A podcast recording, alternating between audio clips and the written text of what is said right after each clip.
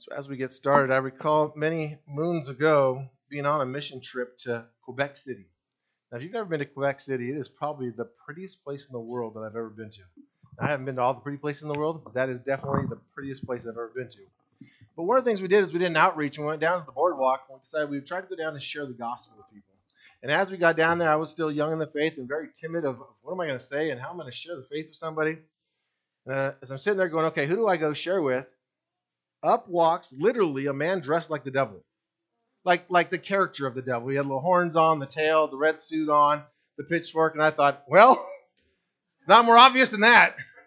There, who am I going to share with? There, there he is. So I went over to engage him and just started some small talk with him, talking about life, whatever. And as I'm talking with him, a crowd starts surrounding us because it's weird, a guy carrying a Bible and the devil standing face to face. So a crowd forms around us, and we're talking. But once I got to the point of Christ in the conversation, one gentleman in the crowd started screaming at me. Started yelling at the top of his voice, You Christians are all alike. You guys are haters. And you it just went off. To the point where the devil then turned to this man and said, This guy's been nothing but kind to me. Why are you yelling at him? Which is an interesting picture if you can see this one playing out. Yet this man in the crowd continued to berate me and continued to yell and to be angry and trying to get everybody around him on his side. Now I ask you, why when I was just talking to the devil was everything fine until the name of Christ came up? What happened when the name of Christ showed up? Why the anger? Why the hostility? And some of you know exactly what I'm talking about. You could be talking small talk, talk about the weather, talk about the Rams beating the Cowboys last night. Everything's fine. Did I mention the Rams beat the Cowboys last night? Anyway, um, everything is fine. Everything is good and, and it's moving forward. But then once you bring up the name of Jesus, something happens. And something happens, and it's usually it's on either side of the pole, either this side or this side. Either people will resonate with it or people become very defensive. And some become very, very aggressive. This morning we're going to look at a message called The One Who Divides. The One Who Divides. So if you're taking notes this morning, the title of the sermon this morning is The One Who Divides. And we'll be back in the study of John this morning, John chapter 7, verses 40 through 52. And we're going to see this unfold. That Christ, when Christ is present, Christ is spoken of, that division occurs. So if you would open up your Bibles with me this morning, John chapter 7, I'm going to read through our passage this morning, it's verse 40 through 52. We start at verse 40. It says, When they heard these things, some of the people said, This really is the prophet. Others said, This is the Christ. But some said, Is the Christ to come from Galilee? Has not the scripture said that the Christ comes from the offspring of David and comes from Bethlehem, the village where David was? So there was a division among the people over him. Some of them wanted to arrest him, but no one laid hands on him. The officers then came to the chief priests and Pharisees, who said to them, Why did you not bring him? The officers answered, No one ever spoke like this man. The Pharisees answered them, Have you also been deceived? Have any of the authorities or the Pharisees believed in him? But this crowd that does not know the law is accursed. Nicodemus, who had gone to him before, and who was one of them, said to them, Does our law judge a man without first giving him a hearing and learning what he does? They replied, Are you from Galilee too? Search and see that no prophet arises from Galilee. Let's pray together. Father, as we look at this passage from the Gospel of, of John, closing up chapter 7, Father, we pray that you would teach us from your Holy Scriptures, that your Holy Spirit would be our teacher that you would give us the confidence of what it looks like to be in Christ and how that will stir up the world around us. Father, that we wouldn't be shaken, but God, we would be encouraged. And we pray these things in Jesus' name. Amen. All right, so in our passage where we start off, we see in verse 40 when they heard these words. Now, if you haven't been studying through John with us or you can't remember what happened before, what words are they talking about? So go back to verses 37 and 38. Just back a couple verses in your Bible. It's the last day of the feast. It says, The great day, Jesus stood up and he cried out, If anyone thirsts, let him come to me and drink. He says, Whoever believes in me, as the scriptures have said, out of his heart will flow rivers of living water. The context, it's the last day of the Feast of Booths. Jesus stands up and gives this glorious invitation. If you are thirsty, if your soul is thirsty, come to me, that you would be satisfied for all eternity. And he gives this invitation. They hear this, and the audience, the people in the crowd, are going to respond. There's going to be a response to what they heard. Just as today, as you hear these things, there's going to be a response. Certain things are going to go into your ears, into your brain, affect your heart, and there's going to be a response, one way or another. That's what we're going to see this morning with this crowd. Back in verse 40 again, they heard these things, and some of the people said, This really is the prophet. Now, you might remember back in chapter 6 when Jesus fed the 5,000, some people there also responded the same way. This must be the prophet, the one who is to come. Who else could do signs like this? We know what they believe from Deuteronomy chapter 18, verse 15. It says, The Lord your God will raise up for you a prophet like me, says Moses, from among you, from your brothers. It is him you shall listen. This is who they're waiting for. They're waiting for this prophet to come. Peter, when he's preaching in Acts chapter 3, starting in verse 19, Peter says, Repent therefore and turn back that your sins may be blotted out that times of refreshing may come from the presence of the Lord, and that he may send the Christ appointed for you, Jesus, whom heaven must receive until the time for restoring all the things about which God spoke by the mouth of his holy prophets long ago. Look at verse 22. Moses said, The Lord God will raise up for you a prophet like me from your brothers. You shall listen to him and whatever he tells you. Here they are in the crowd, and some say, This must be the prophet. But some misunderstood the prophet to be the one who would point to the Messiah, the one who would point to the Christ, like the Elijah that should come back, like John the Baptist who came in that role. These were those that were sympathizers, said, hey, this man is definitely sent by God. We can see that. But they're not necessarily believers. We also see, if you look in verse 41, it says, Others said, This is the Christ know, there's a difference between those two. This man's sent by God. There's, there's something special about this God. He's a prophet. And for others to say, no, this is the Messiah. This is the Christ. A true confession. This crowd is already mixed. Some said, well, it's got to be somebody from God. Others say, no, this is the Messiah. But there's more in this crowd. Follow with me, verse 41. Some in the crowd said, Is the Christ to come from Galilee? Has not the scripture said that the Christ comes from the offspring of David and comes from Bethlehem, the village where David was? Gotta listen to what they're saying. Do you know it's possible to be right and wrong at the same time? That doesn't make sense, right? How is it possible to be right and wrong? You know, on the surface, they were completely right. Christ does come from the offspring of David. And Christ does come from Bethlehem. We know that from Micah chapter 5, verse 2, that the Christ would come from Bethlehem. But they're also absolutely wrong as well. Their question here in this verse is the Christ to come from Galilee? It's just their way to, to push away the claims of Christ, to dismiss the claims of Christ. Notice they didn't investigate where he actually came from. They just know he was raised in Galilee and just go with that excuse. It's the easiest excuse they can come up to reject their only hope. This is going to start sounding familiar to some of us. I got a question for you. Where was Christ born? Anybody? Bethlehem. He was born in Bethlehem, just like the scriptures declared. But the convenient truth is, well, he was raised in Galilee. He's a Galilean. And let's decline to even worry about looking into that anymore. There's an opposition to Christ. Many of you know this. You go out and try to tell someone about Christ, and there's an immediate opposition. They're saying anything they can in opposition to the claims of Christ. They don't know the facts, nor have they spent any time investigating the facts or trying to ascertain them. They don't really know the truth, but they just throw an excuse out there.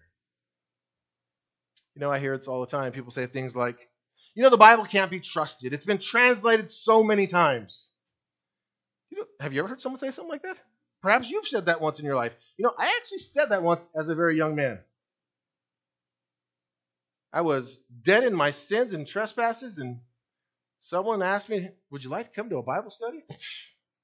What was my dismissal? The Bible. The Bible's been translated so many times, no one could trust it. Do you know how much investigation I had done into the Bible? Nothing.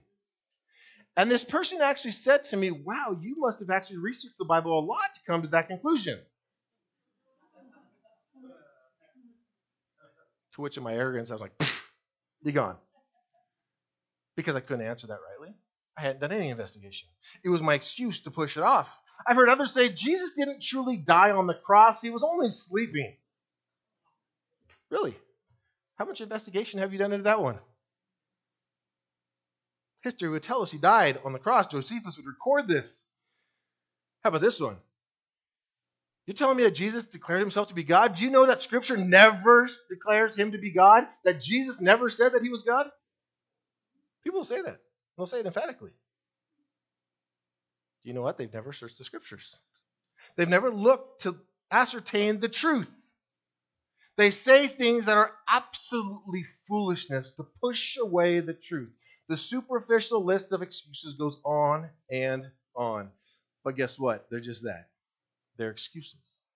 They're excuses to remain in one's sins. They're excuses not to turn to God. They're excuses to continue living in darkness. They're excuses to comfort their own conscience. But notice in our text, if you look down to verse 42, some of these people actually knew something about Scripture as well. These same people knew Scripture. And they still remained in darkness. Verse 42, they said, Has not the Scripture said that the Christ comes from the offspring of David? Well, yes, it does. And yes, he did. They actually knew that.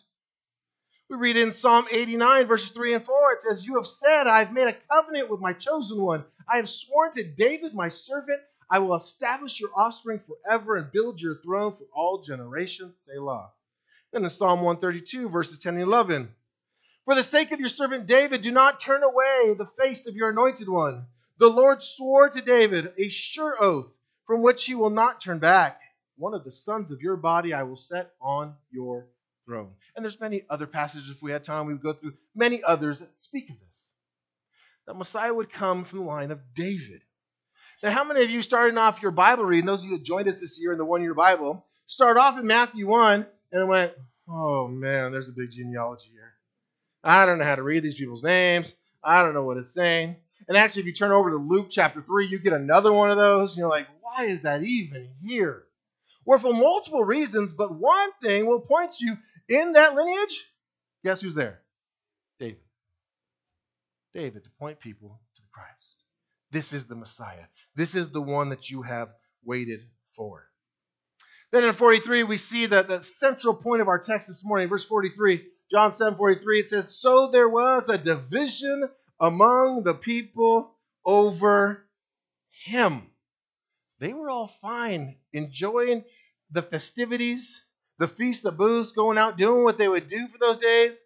But when Christ comes, now there's division. This was division. It was not a quiet one. It was not a small one. It was far and wide. And just keep you hanging right there. We'll come back later and touch upon that. We'll look at it again. But so far in this crowd, who you have out in this crowd is you have people who say, This is definitely a special man.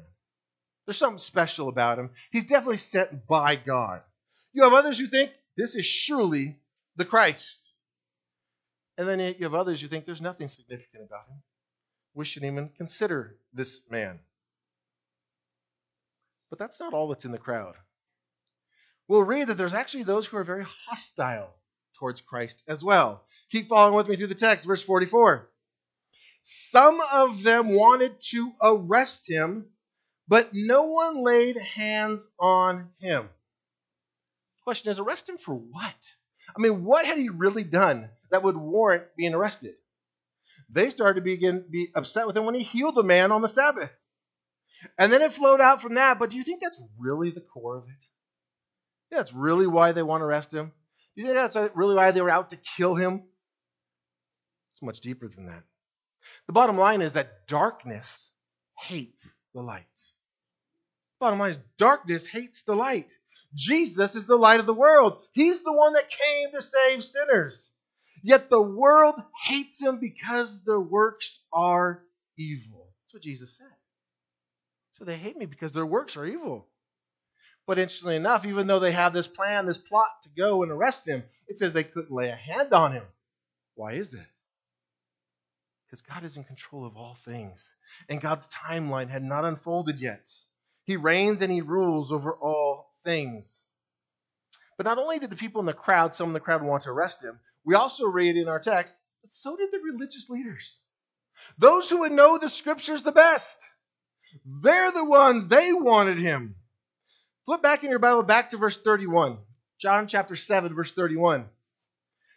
John chapter 7, verse 31, and verse 32, we read that many of the people believed in Jesus. And they said, when the Christ appears, will he do more signs than this man has done? I mean, this has got to be him. This is the Christ. Look at verse 32. The Pharisees heard the crowd muttering these things about him, and the chief priests and Pharisees sent officers to arrest him. What do you think about this? These are the religious leaders waiting for the Messiah. If these things are true that we're hearing, send him that we might know him too. That's not the response. Go and arrest him. That we might interrogate him, that we might kill him. We pick up right back where those officers come back into play in verse 45 and 46. We see that the officers then came to the chief priests and Pharisees, who said to them, Why did you not bring him? And the officers answered, No one ever spoke like this man. No one ever spoke like this man. How is it, if you are here this morning and you are a Christian, how is it that when you heard the gospel, the gospel of Jesus Christ, that somehow those words were like any other words you ever heard? You've heard of Buddha, you've heard of Hare Krishna, you heard of Muhammad, you heard of all these others, but when you hear the gospel of Jesus Christ, something was different. Because the Holy Spirit had done something to you. He's allowed you to receive a truth that everybody else is blinded to. He's opened your eyes, unveiled you to this truth. They are now hearing something. They say, There's nothing like it. We have heard this man speak, and he speaks like no other. Nowhere in here have they had their eyes open, but they're hearing a man speak as he would have before, and he will afterwards with authority. A man that speaks like no other. Again, following up in our text, verse 47 says, The Pharisees answered them, these officers, Have you also been deceived? Have any of the authorities or the Pharisees believed in him? But this crowd that does not know the law is accursed. Okay, so what's happening? You've got these religious leaders and they find out these officers are saying good things about the Christ. This man is speaking like no other. And how do they respond? By berating them, by insulting them.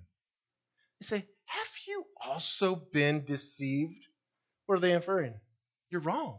You're a fool. You're like those others in the crowd who believe. What a fool you are. He goes, Look at us, they say, the Pharisees. Have any of us, the authorities, have we believed in him? So look at us. We know the truth. We're not deceived. We know he's not the Christ. How foolish you are not to agree with us. These are straight bullies. It's not a bully is? Somebody's coming and attacking and degrading and demeaning and trying to make you feel, oh man, I must feel ashamed of what I believe and what I know and what I've said. And they continue to come at them. Then we have this final one in verse 50 and 52. We see a man named Nicodemus. Some of you might remember Nicodemus back in John chapter 3. It says Nicodemus, who had gone to him before, and who was one of them, being the Pharisees, he said to them, Does our law judge a man without first giving him a hearing and learning what he does? And they replied to him, He was one of them. Verse 52 Are you from Galilee too? Search and see that no prophet arises from Galilee. So now they're accusing him, one, of being associated with the Galileans, the unsophisticated, the uneducated ones, those who live out in the sticks. And they also accuse him of not knowing his scriptures. They're attacking him. things haven't changed much in 2,000 years. People come at us the same exact way. Now, here we have Nicodemus. We have no evidence right here that by Nicodemus standing up for Christ, that he's actually a genuine believer. We have no evidence of that right here. But he's definitely a sympathizer. He's so, definitely somebody that went to Jesus at night that we know of to seek and say, Man, what is it about you? Jesus said, Look, you got to be born again. It's not all about this head knowledge, but you must be born again. Nicodemus, we know, believed that Christ was special. And he was a sympathizer enough to open his mouth and say something to defend Christ. But like the officers, he too gets scorned by his peers. Are you from Galilee too? Are you so stupid? You know, it's out of their blinding pride they shoot the most demeaning insults at one of their own peers, calling him the foolish ones.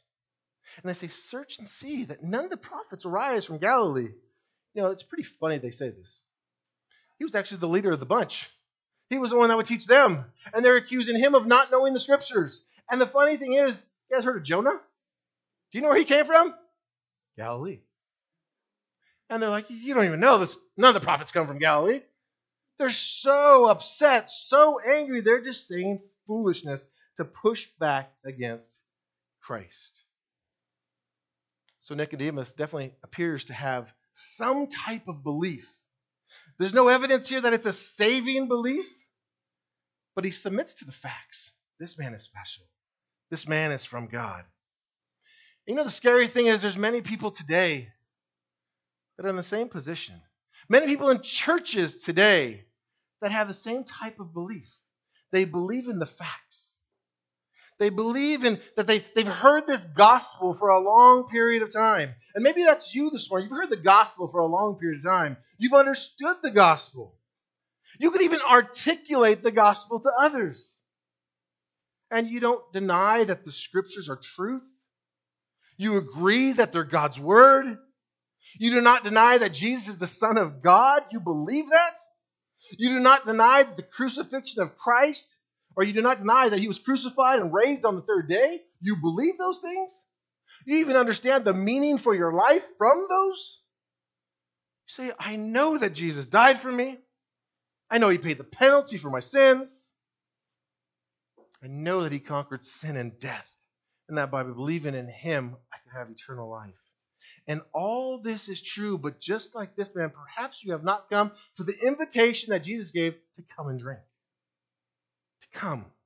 You've never submitted yourself to Him as Lord and as Savior. You've never determined to follow Him. And, church, this is terribly tragic. Now, we see Nicodemus once again later on after Jesus is crucified. But at this point, where we see him doing of just saying something is, I agree with the facts. I agree with the facts of what's going on. And when they come at him and, and talk back to him, he doesn't say another word. He's like, that was enough. I said something. But he knows facts. And there are people today, possibly here this morning, that know the facts and agree to the facts. They have all this truth stored up in their head, but their heart is still rebellious and won't submit. Now, today could be the day that you receive Christ as Lord and Savior. You can actually do that now. You can turn to Him now. He must be Lord. He must be Lord and Savior that he would be the greatest treasure. May he be yours today. But we also have to remember as that goes out and that truth is there and it, it holds in the hinge of do I just know facts about him or do I know him? Or better yet, does he know me? We also must remember that while Jesus is the Prince of Peace and has come to reconcile sinners back to the Father, that he also has come to be the one who divides. He's the one who divides. Remember that verse 43 that I told you we'd come back to? Verse 43 says there was division among the people over him. When you think of Jesus, oftentimes the thoughts of, you know, some gentle man who would only say things to please people's ears. But we've covered lots of times where Jesus speaks truth and at times offends people and at times even accuses people of being and Jesus speaks of himself. We read in Matthew chapter 10, starting in verse 34. He says something that for many of us, like, what, what? The Prince of Peace? What's he saying here? Matthew chapter 10, starting in verse 34, he says, Do not think that I have come to bring peace to the earth. I have not come to bring peace, but a sword. For I have come to set a man against his father, and a daughter against her mother, and a daughter in law against her mother in law. And a person's enemies will be those of his own household. Well, how is that for a gospel pitch? How's that about Jesus? Hey, this Christ, he's come, and he's going to come, and it's going to be division. And that's not an isolated passage. We read again in Luke chapter 12, picking up verse 51 says, Do you think that I have come to give peace on earth? No, I tell you, but rather division. For from now on in one house there will be five divided three against two, and two against three. They will be divided father against son, and son against father, mother against daughter, and daughter against mother, mother in law against her daughter in law, and daughter in law against mother in law. Guess what, church? Darkness and light don't mix. They don't mix. When Christ draws someone out of darkness and into his glorious light, those in darkness hate it. They hate it. I want you to think about your own experience. Have you experienced this? When God regenerated you and filled you with His Holy Spirit and made you light, have you experienced this? Maybe in your marriage? Maybe with your parents? Maybe with your children? Maybe with your coworkers? Your friends? that all of a sudden something has radically changed in you and others taking offense by it. And instead of listening to the true claims of what has happened, they resent you for it and they attack you and they belittle you and they throw contempt at you. So, why does Jesus cause division? Why can I be in Quebec City sharing with a guy dressed as a devil and everything's fine until I bring up the name of Jesus? Why does he cause division? Why is it out of every person of history that the name that gets blasphemed is the name of Jesus Christ when someone wants to swear? Why is it the name of Jesus that causes division? Well, one reason is because it is truth. And truth divides. Truth divides. You know, we live in a postmodern age where people say there's no such thing as truth. There's no such thing as an absolute truth. And they'll say, you know what? I'm glad that's true for you. It's just not true for me and they don't believe in this absolute truth anymore. Church, you know well, truth is truth. And truth applies to all people. And that's why Christ is so divisive. When Jesus says something like what he said in John chapter 14, verse 6, and he says, I am a way? No. He says, I am the way. And he says, I am a truth? No. I am the truth. And I am a life? No, I am the life. And no one comes to the Father except through me. That's it. Peter proclaims in Acts chapter 4, verse 12, he says, There is salvation in no one else. For there is no other name under heaven given among men by which we must be saved. It is Christ and Christ alone. Why is there division? Because people hate the light, they love the darkness. Church, there are not many ways to God. I don't care who says it on what television program they say it on, there's not many ways to God. Jesus made it very clear there is one way, and it's through Him, and it's through faith in Him. That's it. But this exclusivity causes strife. Think about how the Bible paints and declares the unbeliever. The unbeliever, the Bible says, is dead in their trespasses and sins. The unbeliever is following the course of this world. The unbeliever is following the prince of the power of the air, that's Satan, the spirit that's at work in the sons of disobedience.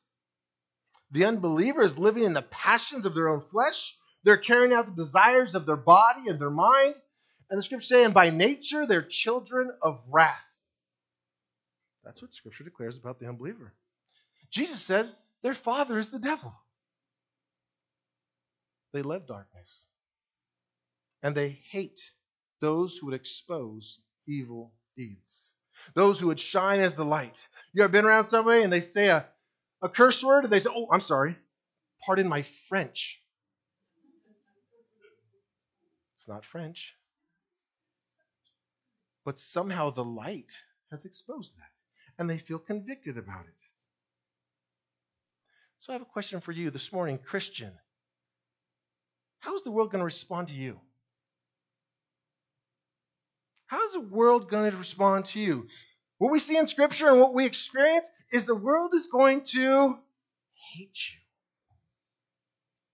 The world's going to hate you. They're going to reject you. They're going to despise you. They're going to do to you just like they did to our Lord Jesus. Just like they did to Jesus. You know, this division is between believers and unbelievers. And why does it come? Because we're on opposite grounds. Paul the Apostle in 2 Corinthians chapter 6 lists the opposite grounds. He said on one side, for the believer you have righteousness, and for the unbeliever you have lawlessness.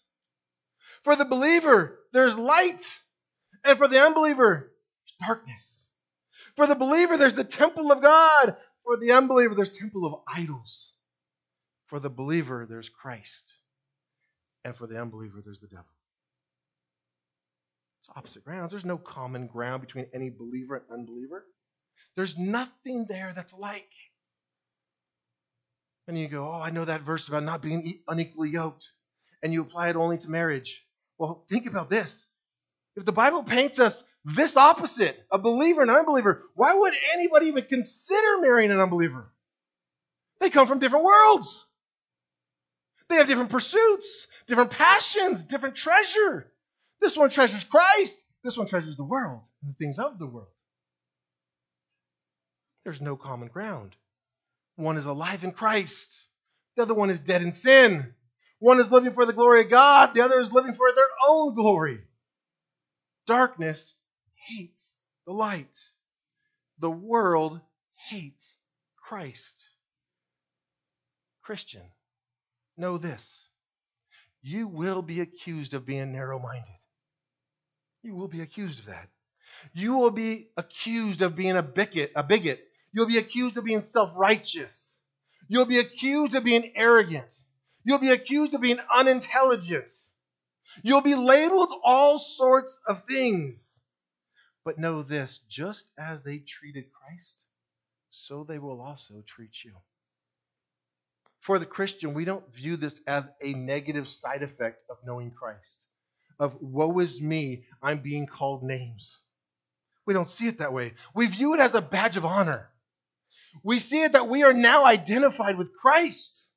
That is why the world hates me, because they hate Christ. And if Christ is in me, they're only treating me the same way they treated him. The flip side is true. If the world only loves me and has no offense at me, well, maybe because they don't see any Christ in me. But to be identified with Christ, Christian, do not get discouraged when your family attacks you on the account of Christ. It is Him whom they hate. And because you're identified with Him, now they hate you.